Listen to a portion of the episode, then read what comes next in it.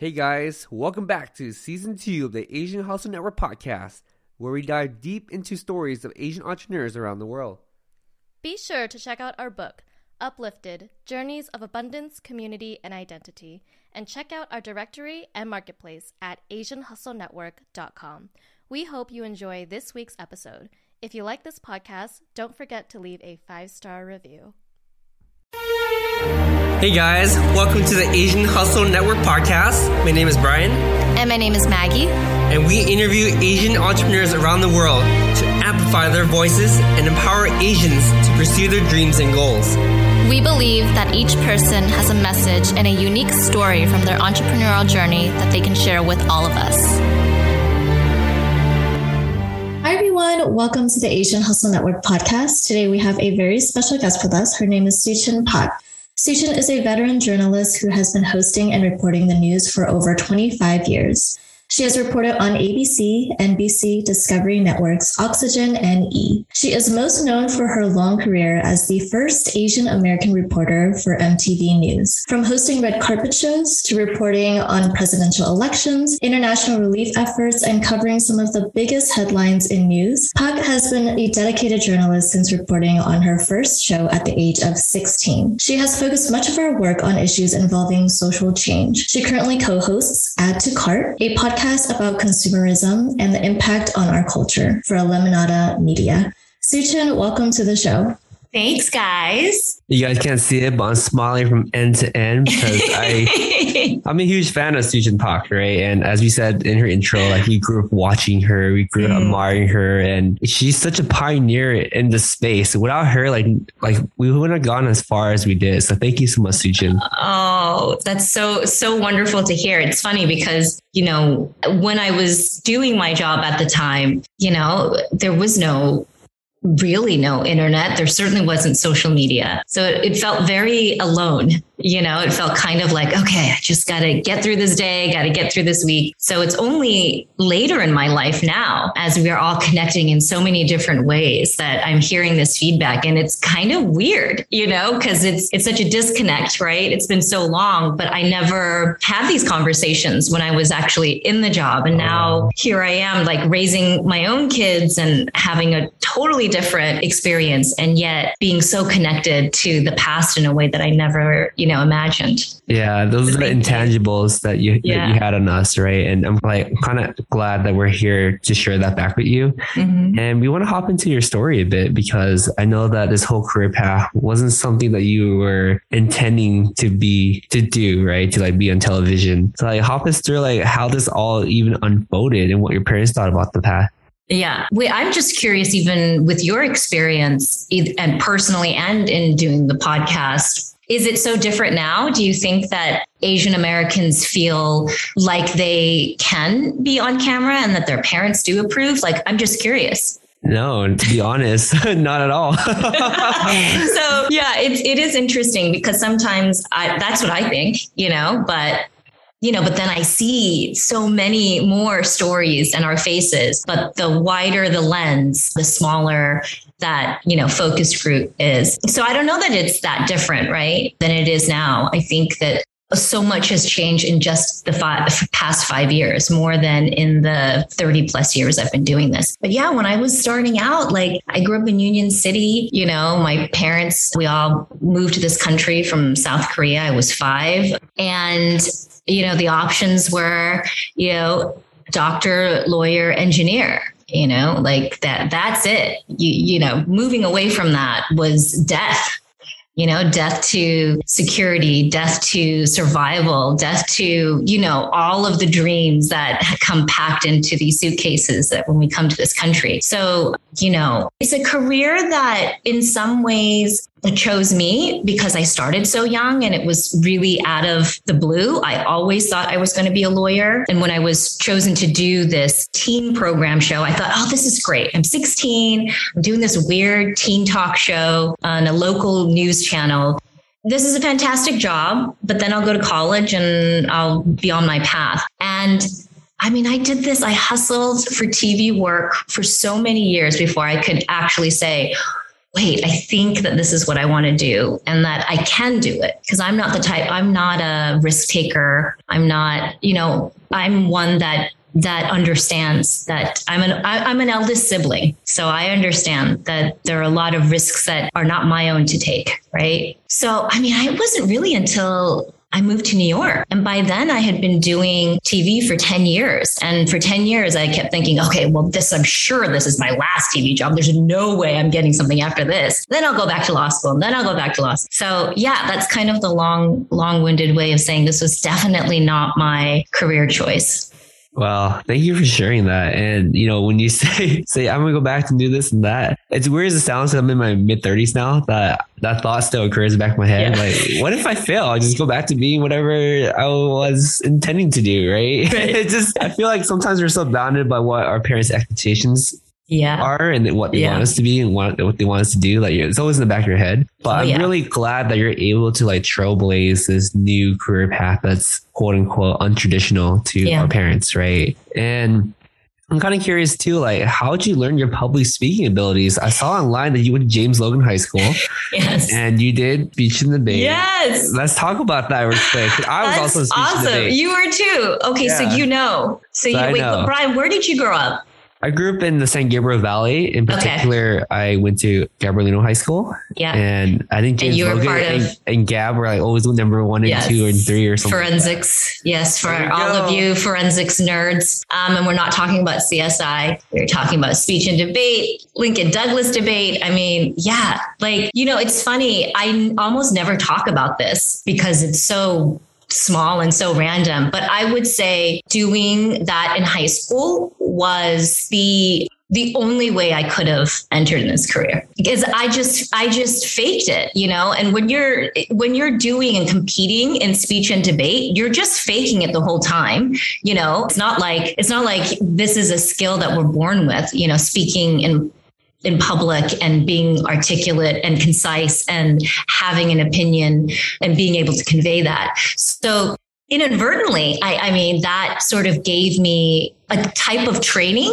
that I didn't know that I would be prepared for. And it's crazy, right? How you look back and the pieces fall into place, but they, they don't, it doesn't work out that way. It's not like I went into speech and debate being like, yes, I'm to perfect, you know, being able to speak in front of a crowd. And then that'll land me, you know, a news anchor job. And then that'll land me, you know, into New York. So but it was a huge impact. And shout out to my coach, Coach Lindsay, like legendary. And, you know, he sort of saw something in a very quiet Asian person. I didn't do debate because that was too scary. I did expository. Do you know what expository? Do you remember what expository is? Uh, is it?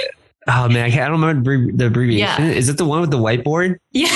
Yeah. so I did my expository speech, which is a speech that you write and you perfect and you perform. And you do this for the entire year. It's the one speech you give, right? But like it so much goes into how you structure this. I would say it was probably like a 30 minute speech. And then you have you have props you have like and it sounds insane like why is this a, why are we competing in this? But anyway so i did that and and i got pretty far. Like i think i went to state and and finally lost there. But it was just one of those things that that i think because of that because where in my upbringing? My parents still don't speak english you know i mean my parents have never used an atm machine you know they they don't they've never had a credit card. They've never you know been to college. Like where was i going to get this kind of support and mentoring and experience? So i think we as immigrant kids we sort of piece it all together you know ourselves. You know it's especially if we want to pursue something that isn't traditional in our culture yeah, and that's the thing I want to highlight in this podcast too. It's like every skill, no matter how yeah. random you think it is yeah. right now, but all come into play when you're in that position. You're like yeah. draw upon every single experience yes. you can and keep pushing forward. So if you guys are curious about your career or whatever, I say go for it. Especially at a younger age. It's like you never know how that, that's going to be come back and be so useful in your life later. Yeah. Yeah, Brian still talks about his experience in speech but and debate till this day. And I suck. Maggie's like, oh god, I'm not speech and debate again. he, yeah, he has nightmares about it, but still, like, I feel like it's really helped Brian because Brian is really good at talking to yeah. people, and it really is about like faking it. You know, sometimes, yeah. most of the times, a lot of us don't even know what to say, but yeah. I, I definitely can see like it's definitely helped Brian a lot, and he's still. Oh, I, I don't fake it all the time. It's intentional, okay? Yes, yes, it is. Oh, faking it is an art. Are you kidding? I've built my whole career. I faking it. I fake it every single day. I mean, yeah, those kinds of.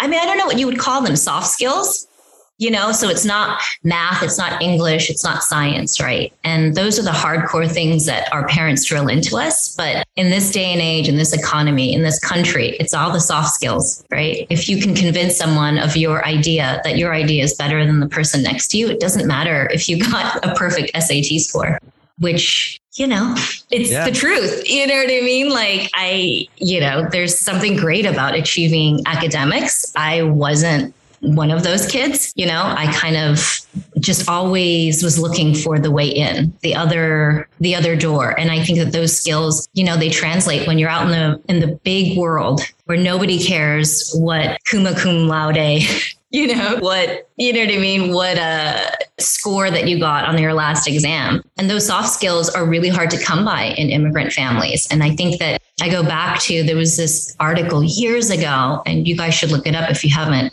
read it. I wonder if it still holds as much truth as it did when I read it. But in New York Magazine, there was an article and it was called Paper Tigers about how we as Asian Americans are tigers on paper. But that's all it is, right? Pieces of paper. At some point, we have to live off of that piece of paper, you know, to succeed. And not everybody, you know, like if you're a nuclear physicist and, or a biologist, those skills serve you. But if they're not so clear cut, those skills in what you want to do in your life, then you've got to find those ways to figure that out. Absolutely. It's about knowing your own strengths and weaknesses. And yeah. I think you're being so humble. You know, you went to Berkeley, so it's a great school. well, I got into Berkeley. I didn't graduate, uh, but yeah, I got in there. And, you know, I mean, Oh no, I studied. I got great grades. Are you kidding me? I'm I'm a perfectionist, but faked all of it. Like, do you know what I mean? Like, I knew how to play the game well. I was not one of those kids that that like never opened a textbook and then I suddenly aced the exam. You know, I was studying that shit for months before the quizzes. You know, I was always stressed, the most stressed person because I wanted that A. I had to have that A, but I just wasn't one of those kids that, you know what I mean? Yeah. You know, we all have those friends where you're just like oh, that really, really is annoying that you can just walk in and ace this exam. And, and yeah. And so for me, it was all of it. Even getting good grades was a hustle for me. It wasn't something that came, you know, like in a straight line. You know what I mean? Like I, I really had to work at, at what I wanted. Yeah. And that really translated to your adult life too, right? And yeah. I know that you got discovered twice, and let's talk about that. Those experiences, like talk about your first time, like being discovered and given the opportunity to like pursue this career path. What was going through your mind? Like, I want to just reframe us what year this was. How old were you? Yeah. What was going through your mind? And like, okay, tell you tell your parents that you want to pursue this path. Yeah. Well, I was 16. So it was probably 1991 or two. And Okay, so the to set the scene, right? You guys, the 90s. There's there's no I mean, do we even have emails? No, I think the first time I had an email was when I went to college and I got a Berkeley EDU email, right? That was like the, you got emails only because you were in school. So it was land before that. So it was land of TV. TV was king. And there was a local news channel, ABC, KGO TV in San Francisco in the Bay Area, they were doing a weekly teen talk show called Straight Talking Teens terrible name. And they wanted four real teens. Wait, was there four of us? Wait, one, two, yeah, four real teens talking about, you know, teen things. So like every Saturday morning we'd talk about, and there was a live studio audience, right? And we talk about teen pregnancy and the latest shoes and how to, you know, ace your college, you know, application. You know what I mean? It was just like a kind of like a news magazine show. And I was chosen to be one of the kids. It looked like a Benetton ad. It was me a blonde girl named Julie from Marin, uh, Luis Castro, who was Latin uh, American. I, I don't actually remember, I don't know if he was from Mexico or not, but anyway, of Latin heritage. And then there was Jabali Sawicki, who was African American. His mother was white. He actually has gone on to have also an incredible career in New York as like in education. But anyway, so it was the four of us, like truly an Esprit ad. If now I'm going to go real hardcore deep for those old folks that are listening that remember Esprit, but and the four of us were doing that. So so they were kind of looking for kids, and and so that's how that started. And I remember. I there was I had no idea what I was doing. I had no idea what this meant. I just remembered that I showed up with my parents to the news station to sign the paperwork having no clue that they wanted me to be on camera. I knew that they wanted me somewhere in the, you know, in the production of it but even that like i had never seen i've never seen anybody work in front of a camera i don't think i had ever seen you know the inside of a studio i'd never seen any of this stuff. No aspirations to be on camera. And so they really had to literally tell me no you're going to hold a microphone and then this camera is going to record you. And i was like right right. And then when they said that they were going to pay me i think it was like 150 or 200 dollars a show. I was like my parents were like sign her up how you know does she hold the camera here? You know what is she doing the lights? Like where does she sign up for this? So it was really a survival choice you know? Like that someone would pay me that i could make $300 a week doing what? Like talking about shoes? It's like get out of here. Like, who's going to say no to this? Like, even if I fail miserably, you know, like I gotta, what, what are my options? you know, like helping my parents make yogurt at the you know, salad bar? Like, what are my options? So, you guys, like, I think back to it and it, like, it's so, so heartwarming to see that this endeavor was such a family effort because even getting to San Francisco, like, I live in Union City, that's like, that's a whole world away, even though it's for a 40 minute drive, you know? And my parents, we would all get in the minivan together. I would get there on Saturday morning. They would stay parked in the minivan in front of the station and they would be there all day. I'd come out, I'd eat something. My dad would be reading the newspaper in there and they would park in front of that station until I was done and then drive me home. I mean, it was a huge, like a village effort. Like there was, you know, like we didn't know what we were doing. And also, of course, they were going to, you know, sit out there for eight to 10 hours and wait for me to get done with this you know, weird job that I had somehow, you know, genie bottled my way into. So, you know, I think about that now, like how small how tiny our world was and then to sort of have that discovery land in my in my universe was I mean, looking back was, you know, mind blowing, earth shattering, and, you know, altering the, the course of my life. But then I just didn't want to get fired. You know what I mean? Like every day was just learning on the job. I remember one of my first celebrity interviews was with Ice Cube. And I accidentally called him Ice Pick because I was so nervous. And he shut the interview down. Oh. And he walked away and I, crying, hysterically sobbing. I was like, they're going to fire me. Like, this is it. Like, I, you know, I, I barely know what I'm doing anyway. So like every day was that was just like a fight or flight, you know, trial by error, which is great great a great education in trying to have a job on television because it's it's that you know it's like that. It doesn't matter if you're doing that for a small news station or if you're on TRL like that's trial by you know fire too you know? It's like my mistake with that small interview would be seen by no one but a mistake on a national you know the number one you know show for young people in the world, you know what I mean? Screwing up on theirs also fight or flight. So yeah, that's kind of how the context and how I I see that time in my life now. Wow, thank you so much for sharing that, Suchin. I'm just kind of envisioning it from your perspective and from from your lens, and I can totally see just like it's so heartwarming hearing about your family waiting outside in the yeah. car and and just waiting, you know, eight, nine yeah. hours until you come out. Yeah. And I just wanted to yeah, say like how much I appreciate that story because I feel like a lot of Asians can resonate with that and the oh, fact yeah. that our parents, we, they tend to want us to go into certain roles, like you mentioned, mm-hmm. you know, a doctor, mm-hmm. lawyer, mm-hmm. but until the money comes in, you know, until there's some sort of money that comes in, then they're like, oh, okay, like this makes sense. You know, I can see how you can make a career out of this. Um, oh, they didn't, they didn't see it for a long time. Trust me. I was, I was that 35 year old who my mother was like, it's not too late. You know, Mr. Lee's daughter went to dental school and she was 35. I'm like, I'm not going to law school, mom. Like I, am on MTV. Like, I mean, I say that jokingly, but I was like, I think I'm going to make a go of this. Like, I'm going to try this. But yeah, like until the checks come in, until all of that is real. Yeah, this yeah. is a game of survival. Like, right. we don't have the luxury. Most of us don't have the luxury to choose what we want to do. I didn't choose to do this. You know, at, one point later on, I finally did choose for myself that this is the path I wanted. But we don't have the luxury of choice. So, you know, I, I always think it's so, it's such a hard question to answer when someone asks, how did you end up doing this? Like, what was the path, you know?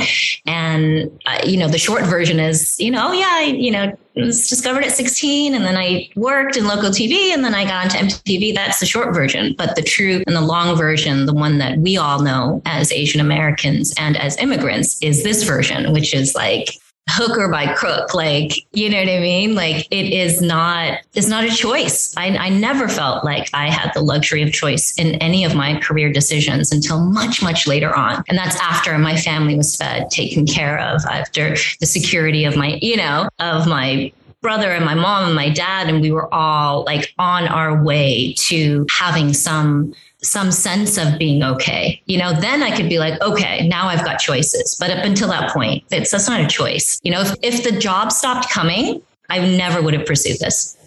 You know, yeah, absolutely. And you know, the ice pick story, I didn't know about that. I love that so like, much. Yeah, I, and I think about, I mean, how crazy, like, how offensive is that to be him to have fought so hard and like from the bay, you know what I mean? Like, I like, how could I do that? Like, I just, yeah, no, it yeah. was, it haunts me to this day. I'll sometimes wake up and be like, I pick, what? but you know, you're so nervous, you know, right, and. And it happens. It, really it is happens. a learning experience. and, and, and look how far, you know, you have come, you know, you, yeah. you have learned from that experience. And, yeah. you know, I think a lot of us can resonate with those experiences too, just starting out early in your career, nervous about everything, wanting to perfect every little single thing. And then 10 years years pass by and it's like something that you can laugh at in the end. Yeah. So yeah. yeah, love that story. So fast forward a little bit, you know, you got discovered after moving to New York after being hired as a host for the show Trackers and someone from MTV had spotted you. And soon you were the first Asian face of MTV. You were the first, you were MTV's first Asian American anchor slash reporter. I'd love to hear about that experience and, you know, what that experience was like when they approached you, when they discovered you. And did you ever feel the weight of being the only Asian in the room when you were hired at MTV? Let's see. I mean, you know, the by that point I had been, you know, doing TV for I don't know, 10, 10 plus years. And so the job itself was really easy for me. You know, like I understood what it was. You know, I, I knew how to do it very well. And okay, I'm just going to be super honest because I can be. I'm with my family. I mean, I didn't have MTV growing up. Like, we didn't are you kidding? My parents are born again Baptists, but also they're freaking cheap. Like, we are not going to pay for TV. So I didn't really grow up with the context of pop culture and I didn't grow up with the context of music. And so, and I say that because I think when this opportunity at MTV came, I thought it was like a, like a really, really great stepping stone into becoming the next Connie Chung. You know, like I would go from here, like MTV was like college news. And then I would graduate to national news and that was grad school, you know, and then, and then I would be off, you know, like I would be, you know, co-anchoring, you know what I mean? NBC Nightly News or whatever. And so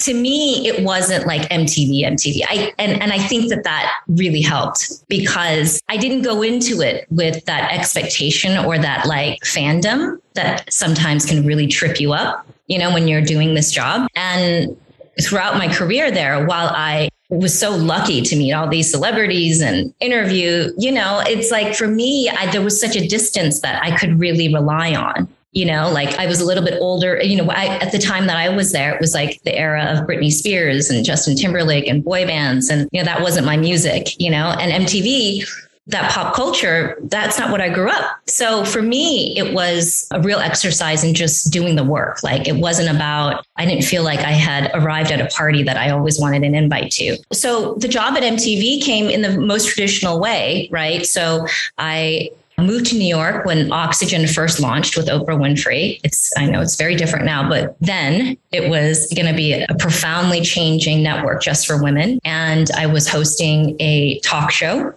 and then when that ended, a lot of the producers on my show all came from MTV. So they all went back to MTV. And I had become friends with all the producers. And so when the spot came up, Serena Altschul was leaving, they were like, oh, they want a female voice. I don't know that they necessarily were looking for a female of color. I don't, I, I wouldn't give them that much credit. And so I auditioned and I got the job and that was that. And in terms of like, I, you know, in terms of feeling I sort of alluded to this in the beginning of the interview. You know, it was a very isolating experience. You know, I mean, how many how many people can say that you know they their everyday job is to walk in onto a, a set called TRL and you know interview you know, Gwen Stefani and, and Diddy and you know do the VMAs and then you know travel the world to cover news. I mean, it's, it's like a dream, you know. So in that way, it's very isolating. But in terms of my Asian American identity, I always had like a sense of it because I grew up in the Bay Area, where I mean, I think there were three white kids in my school. We were all Asian or of color, you know, like I never felt like I was in the minority until I left home. So I think I had like Bay Area kids have a different sense of identity, I think, than even like when I moved to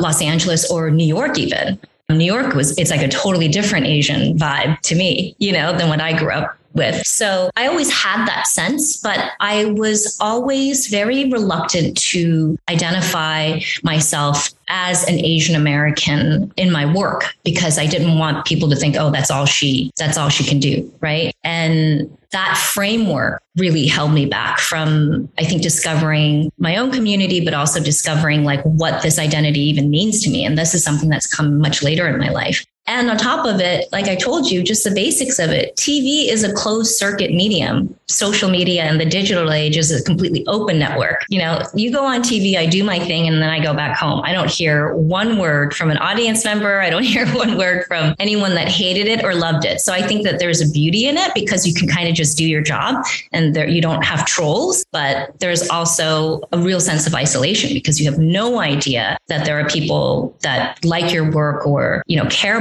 about what you're doing. It's so different, so, so different than, than how it is now. Wow. I mean, thank you so much for sharing those experiences and the isolation part too. I think that's something that not only resonates with entrepreneurs, but like people pursuing like this pioneer path that never has been that's never been done before. What I'm curious about is like whenever you feel really isolated, how do you remind yourself that you have a family and you have a community behind you? Because as you said, right, you're basically doing your job. You don't you don't have any feedback. So how do you how do you remind yourself that you're not in this alone? And I want to hear more about like the times where you felt really sad, right? Yeah. And you felt like a lot of self doubt because honestly, when we see you on TV, like we sound so confident, like we love your tone of voice and the way you present everything. But deep inside, we're still human beings, and I feel yeah. like people forget that. I want to hear yeah. more about that side. Yeah, I mean, you know, how you find your sense of community when you feel isolated. So how, how you find your sense of community or your sense of identity when you don't see it around you is virtually impossible, which is why representation matters, why visibility matters, because you can't I mean, unless you're some sort of sorcerer, there are people out there that are truly, truly made of different stuff. Like, how do you how do you imagine something that doesn't exist? It's so what what does that even mean? You know, it's like a it's like a math equation that is too big and too elusive for most of us to figure out. So that's number 1.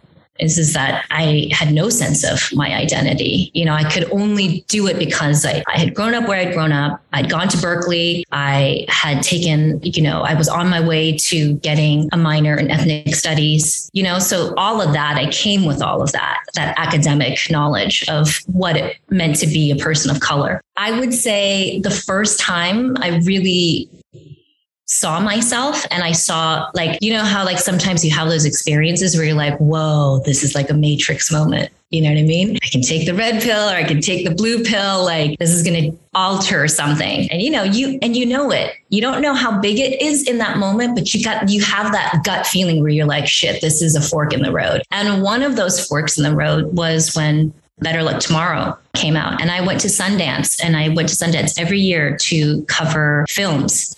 It was the first time I'd ever seen an Asian director, first time I'd ever seen an Asian cast. And when I sat in that theater and I watched this movie play with an all Asian American cast, nobody had accents, nobody was the butt of a joke. It just, again, we talk about the realization that I was missing something that I had no idea was even there.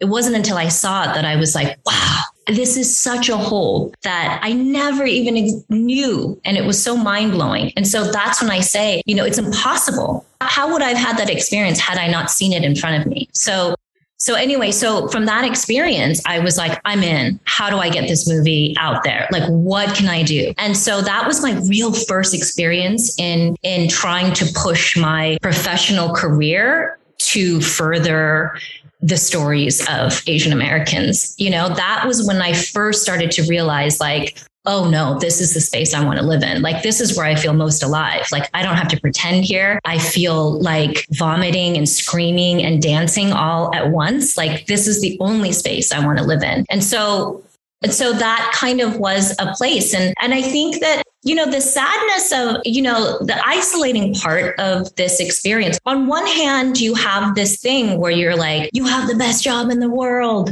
Like you have no right to not be happy. You have no right to not be grateful. You have no right to ask for more. You have the golden ticket, the Willy Wonka ticket that it one in a million.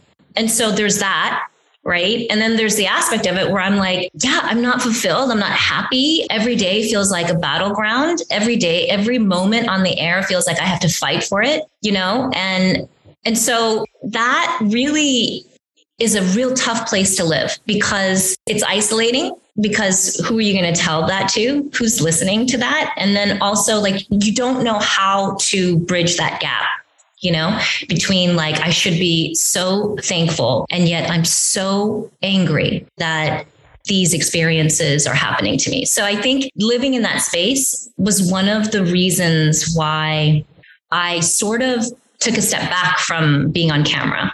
You know, after doing it for so many decades, I just was like, yeah, I'm not willing to to do this anymore, to put myself in this kind of soul crushing equation. And so I have to find a different way to make a living and different way to tell stories and different ways to move my community forward. And there are so many different ways now that I'm, I'm lucky to have that. But, you know, that was a really tough time. And, and I was 25 like i spent my 20s and 30s those were miserable years you guys. It gets better. Those are miserable years. You're still trying to figure yourself out. You're trying to date. You're trying to you know i mean everything feels so big. Like every decision is so weighted. You know now i'm like I have the luxury of like making decisions and nothing feels like a survival decision, you know, but that's on top of all of that and the career thing. I think I was just so, so unhappy. Thank you so much for sharing that, Suchin. And I'm so glad that you were able to find other ways, you know, to get out of that current situation because some people never really find those other ways, right? And yeah. they, they, like you mentioned, they're in between, there's like this fine line of like, I should be grateful for what I have. I should be grateful that I didn't have to suffer as much as my parents did. I should be grateful mm-hmm. that I mm-hmm. have this job. Right. right. But at the same time, there's so many nuances, there's so many complications yeah. and difficulties with what we currently have that a lot of people outside don't see those hardships, don't see those yeah. struggles. Right. And so we're constantly trying to find that balance of like, I should be happy, but I'm not. Yeah. You know, I, there's funny, I had this conversation recently with someone who was asking this question, and I think it matters. You know, he he he was a he was white and not from our similar backgrounds, and he kind of asked this question in a different way. But my answer to it was, and I don't know if he really understood it the way that we're going to understand it, which is that for me, my whole career was that I'm so lucky to be here that like I better be a really fun person. I better be a really smiley person. I better be really personable. I better be really smart. I better be really articulate, you know? And the minute I voice dissatisfaction or anger or sadness, oh, yeah, no, that's not what the invitation said. You know, that's not, yeah, we're not, that's not what you're here for. And so that framework is, was my entire career. And it isn't until, you know, pretty recently or, you know, later in life that I could be like, no, I'm fucking pissed and I'm really annoyed and I don't care what this sounds like. And I still belong here. Like, I don't want your invitation. Like, keep it. And so to say that we're all here in the ugliness of it especially as Asian Americans and still welcome. You know, that's the that's the groundwork that we're laying here with the storytelling and the sharing. Like this has to happen first before there's any sort of significant movement in politics or policy or in the way that the world moves. We have to be able to own all aspects of our identity and ourselves as full full beings and still have a seat at the table that I don't have to behave to be here. And that's the that's the agreement, the implicit agreement that I think so many of us make is is that wow, I finally made it to this table. I better behave. Otherwise, you know, I'm not welcome. And that's the truth. And I don't care if the person that handed out the invitation says, "No, that's not how it is. That's not how I am." That's that's this is the truth. We know it. We all know exactly the the the deal that we made. And so it's about laying the foundation for a different, totally different conversation. Absolutely. And I feel like that goes back to your original point of, you know, one, taking the seat at the table and also building representation, making sure that we are properly represented. And I feel like there's an analogy you know how a lot of people say that when you have a dream and you think of people in your dream or you dream about certain people, everyone in your dream represents someone who you've met or seen in real life, right? Because you can't envision right. something right. that you've never seen before. So these are all people that you've met. They are not new people that you yeah. just come up with. Mm-hmm. So the fact that representation is so important goes yeah. back to like we have to see it on screen we have yes. to actually be able to see it for right. us to envision ourselves being in that position or else it's it's impossible yeah it's impossible for us to come up with that idea like i can do that right yeah. because you know i can do that because i can see it happen mm-hmm. right and that's the only possible way so i yeah. just wanted to to thank you for bringing that up yeah yeah, I mean, I, I do, yeah, I do agree with that, and you know, again, a lot more credit to you now that we know more of your backstory. That you know, you put yourself in the pioneer position for all of us to succeed. Mm-hmm. I think, as you said earlier in the podcast, like without you being that position, like, I don't think any of us would would even think this is possible, mm. right? Oh my god, that's crazy! Isn't that crazy?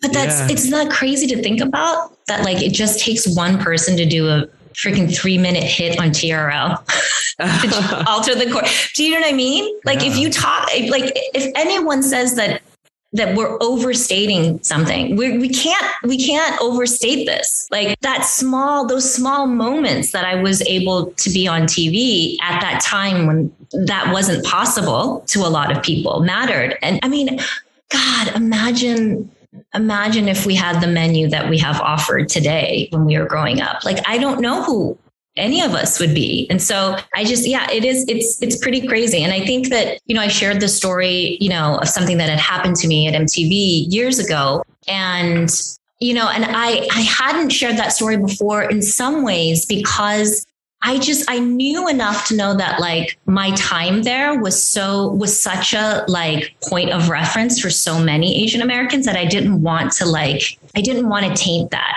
You know what I mean? Like I didn't want to take that away from someone who was like, "But you you were this and it was that" because it was all those things, but it was also a lot of really negative dark things that were happening. And so I it's interesting because I so instinctually feel that now though that we can hold all of that Do you know what I mean? Like it doesn't have to be so precious because we're all we're all moving the story forward now. You know, we don't have to rely on one poor kid, you know, to do to do the work for us. Now there's so many of us that I feel like, oh well, let me tell you the nuanced version of the story, you know, and and I love that that there was this celebratory version of that story because that is also part of my story. There's also this part, and and now it's equally as important and valued, and also it ma- that matters too, you know. So yeah, I'm glad you're you're able to share both sides of the story, and I, yeah. I think that we're also in a generation where we are aware how racist this world really is, and it's like, oh, now we're putting two to two, two and two together. It's not as yeah. rosy or black and white or whatever it is back when we were yeah. younger, right? Now it's like, oh, like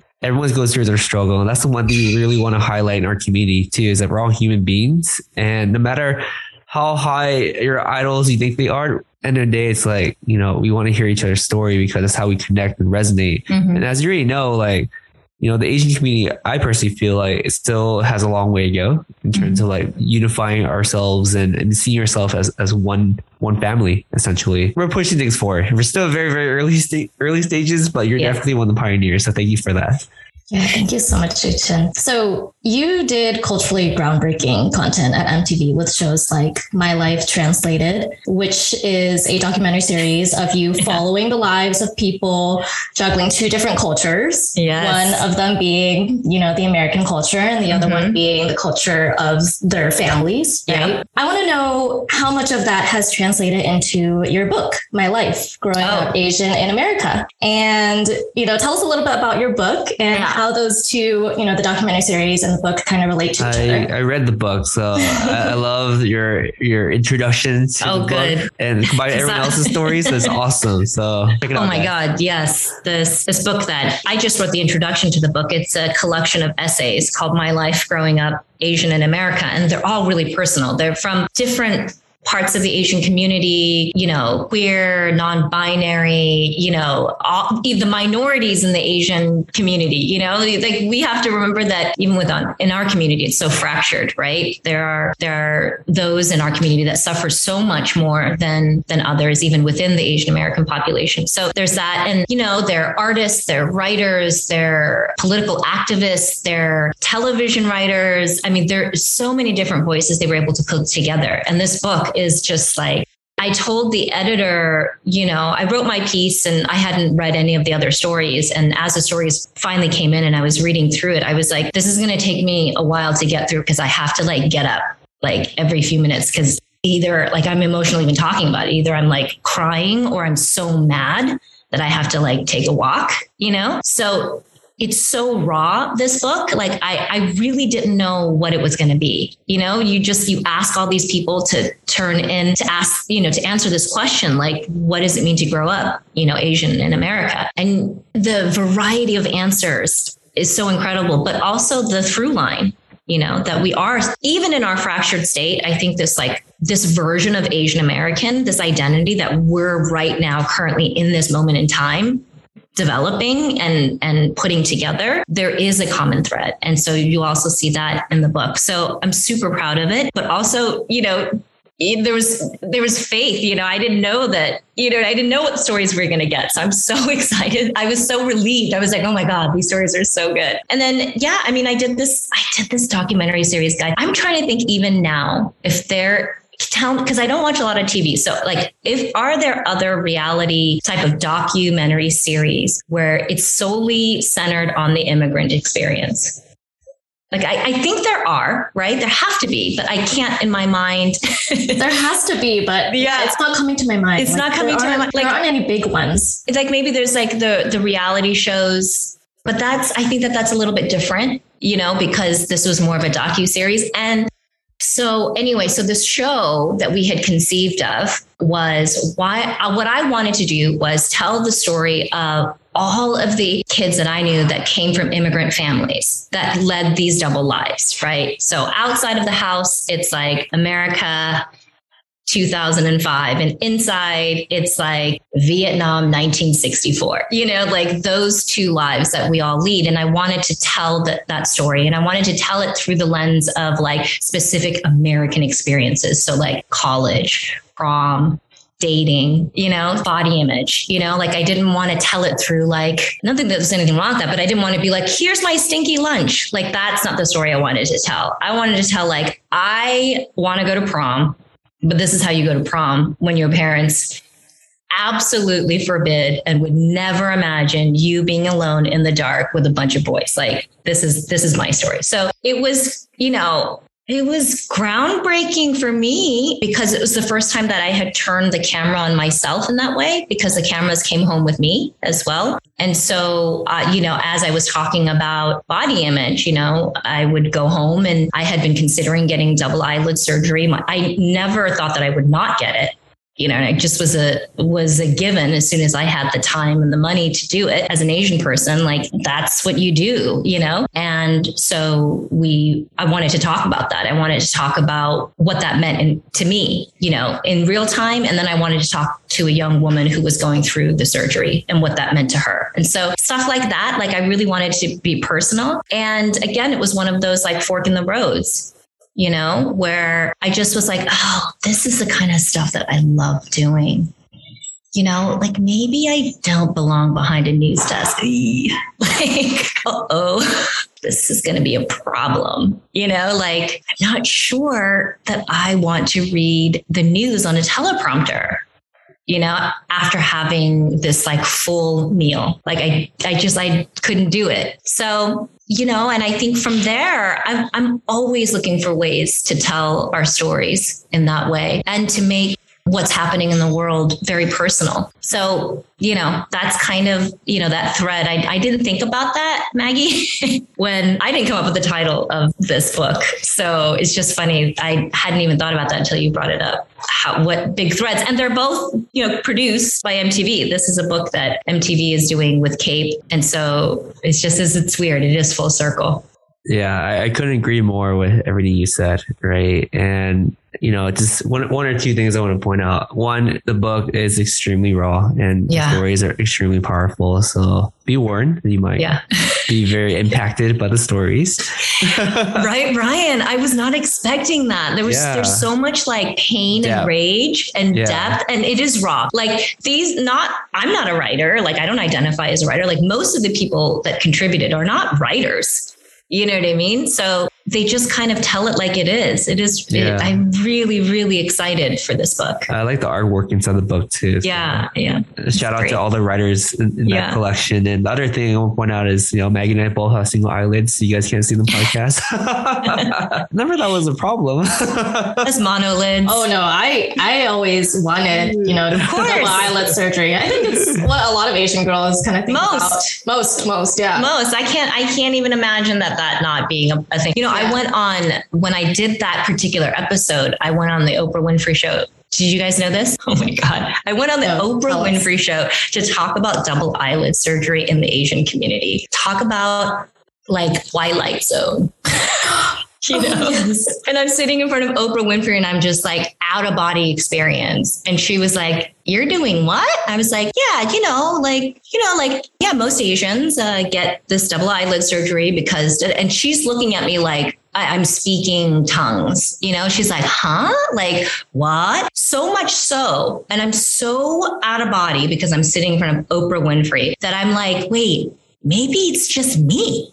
I'm like, shit. And I was like, oh my God, I'm going on the biggest show in the world to talk about an experience that nobody is having. And it's all a figment of my imagination. No. And so they had brought in in that show, they had, because Oprah Winfrey was doing at that time, it was like, like a month long thing on like body image or something. It was a big campaign in the show. And they had brought all these young high school girls to sit in the audience, you know? And I just remember like like that the blood draining from my body being like oh my god like i like just freezing and looking out into the audience there was this asian high schooler i can still see her like bangs little bob and she's like you know what I mean? Like nodding so furious, like her hair is just like she's nodding so hard. And I tell you, that girl saved my life. I looked at her and I was like, oh God, thank you. I needed that. This is not a figment of my imagination. She like couldn't nod hard enough. Like her energy was like, yes, you got this. You, I know exactly what you're talking about. Keep going. Because I'm sure she saw the like the fear in my eyes because uh, as I was saying it, it did sound crazy. You know, I was like, well, it's just a two millimeter of an incision. I'm like, what is happening? So you know, talk about community, man. Like, where is that girl? She saved my life. She saved my career. Oh my gosh, hopefully she hears this podcast and she's like, that was me. She's like, wait a minute, I was at, at the Oprah Winfrey show in high school. She's probably an, an Asian hustle network. We'll find her. Yeah, no, seriously. She's no, she's ruling the world. Like oh she's like, gosh. she's like, oh, I got you. I know what you're talking about. Keep going. You can do this. And anyway, I just, I just think about how funny, how funny that is, right? Like how symbolic yeah. that moment is in all of our lives community. I mean, it definitely is not a figment of your imagination. Double eyelid surgery is so big in the Asian I know. community. And I mean, I'm here to validate, you know, what your, yeah. your opinions and thoughts about it too. I, mean, I thought about it every day. My sister, she would be too scared to go through surgery. So she would put like the tape on her yeah. eyelid every I single night for like yeah. six months. And somehow magically she got double she, eyelids without surgery. So oh, yeah. we hear, we hear about those urban legends. And so we put tape on our eyelids I did yeah. that for 10 years, you know, without fail. Yeah. Yeah. No, totally. It, it really, it really is like in our community, there's so many of these things that I don't know if they're secrets. You know what I mean? I, I just mm-hmm. think that they're not publicized on Oprah. And, right. so, and so when you go on there and she's looking at you like, you're, you know, you're crazy. You're like, oh, wait, maybe, you know, you start to doubt yourself. But yeah, of course, like Asian eyelid surgery, like that's like the oldest trick in the book. Love it. So, Suchin, we have one last question for you. Yeah. And that is, I guess it's like a two part question. I do want to, we do want to know about your Add to Cart podcast. And oh. the second part is we would just love to know, you know, what's next for you. Yeah. So I started in the pandemic with my co host, Kulap Vilaysack, another Asian American legend, a podcast. It's called Add to Cart. And Kulap and I had met doing work for the AAPI community within the Time's Up network. So we have like an affinity group where it's all AAPI women in entertainment. And so, you know, we've done fundraisers and, you know, it was a lot of like you know, political things and socially minded things. And we met there and she had been doing podcasts for a while and she was like, let's do a podcast. And so, of course, we were like, okay, so we should do it on Asian American identity. We should do it about politics. And I was like, actually, like, let me just be real. I do not want to do that. Like, I do that on every aspect of my life. Like, if I'm going to do a podcast, like, I just want to have fun. And so we came up with this concept of that. So the podcast is about all the things that we buy and buy into, and then what it says about who we are. So every week we sit down and we reveal to each other on the show what we bought that week and then what it says about who we are. Right. And man, it's been such a crazy journey because we started in 2020, right at the beginning of the pandemic right? The elections, the rise in, in AAPI hate crimes, you know, shootings in Atlanta, Black Lives. I mean, like so many things were happening when we were launching this. And so the show really straddles, you know, all the fluffy stuff that we talk about, you know, serums and socks but we talk about our experience being Asian Americans in this time right now. And so it's it's both. And I don't know, it works. And it works because people are like, how do you guys manage to talk about Asian rage, but also, you know, you know, batteries? And I'm like, yeah, because we're human. Like when you sit down to a dinner table with your friends, like what do you talk about? Like you talk about everything. You talk about all the stuff that brings you joy and the stuff that like is killing you at night, you know? Like it's really simple. Like you just are yourself. And so it's been great. And it's such a departure from what I have done in the past because I'm not the subject of of my career, you know, like I like to ask the questions and answering questions about myself and revealing things about myself. It's not my comfort zone. So I have no idea how long this podcast will last. For now, it's good. And then in terms of what's next, I don't know. I mean, even before the podcast, I was just like, I'm not sure what I want to do, but you know, like auditioning for talk shows. You know what I mean? Like I just couldn't do it anymore. And and then this podcast happened and, and so I'm not sure. Like I think that there's maybe a business here. I think that I'm gonna do this until it you know, it just does, it feels stale, but right now it feels really electric every time I sit down. And then the future is, is I don't know. You know, I was talking to someone and they were asking me about my career. And I was like, but I don't have a career. You know, like that's how I see it. You know what I mean? Like my career ended when I said no to being a news anchor, you know, for national network. Like this, the day I said, like, no, thank you. This isn't the job I want after all. I like have not had a career. So I don't know where the next thing is. I'm open and I have the luxury in my life now that, you know, I can choose. And so that's not, I say that because I know that there are a lot of people that don't have that luxury yet, either by circumstance or age. You know what I mean? Like you gotta put in the time, right, to sometimes get here, but sometimes not. I don't know. So I don't know. I, I I'm not sure what what it holds, but I know for sure the center of it will always be the Asian American voice. And whatever happens around that is inconsequential. Like, I don't, like, it doesn't matter. Like, that's all I care about. I just wanted to thank you for your transparency, your positivity, and the fact that, you know, it's not your comfort zone to be asked questions, but you're still on our podcast. Just wanted to thank you so much for that. Well, I mean, I can't say no to my Asian peoples, my Asian, my Asian brothers and sisters. I'll never say no. Oh, thank no. you so much. Suchin. Always. Thank so, you guys. Of course. Where can our listeners find out more about you, Suchin? So our podcast is at Add to Cart Pod on Instagram. And then I'm at Suchin Pak on Instagram and I guess on Twitter, although I don't, you know, I don't do Twitter very much, but yeah, that's where that's where I am. And I'm I'm on there a lot. So come find me. Awesome. Thank you so much, Suchin, for being on our podcast. We love every minute of it. And again, you're such a legend icon. Thank you so much again for being on podcast. Thank you. Thank you guys. Thank you. Hey guys, we hope you enjoyed this episode. Please subscribe to the show. We would like to get to the top 10 on iTunes, so be sure to leave us a five star review. We release an episode every single Wednesday, so stay tuned. Thank you guys so much.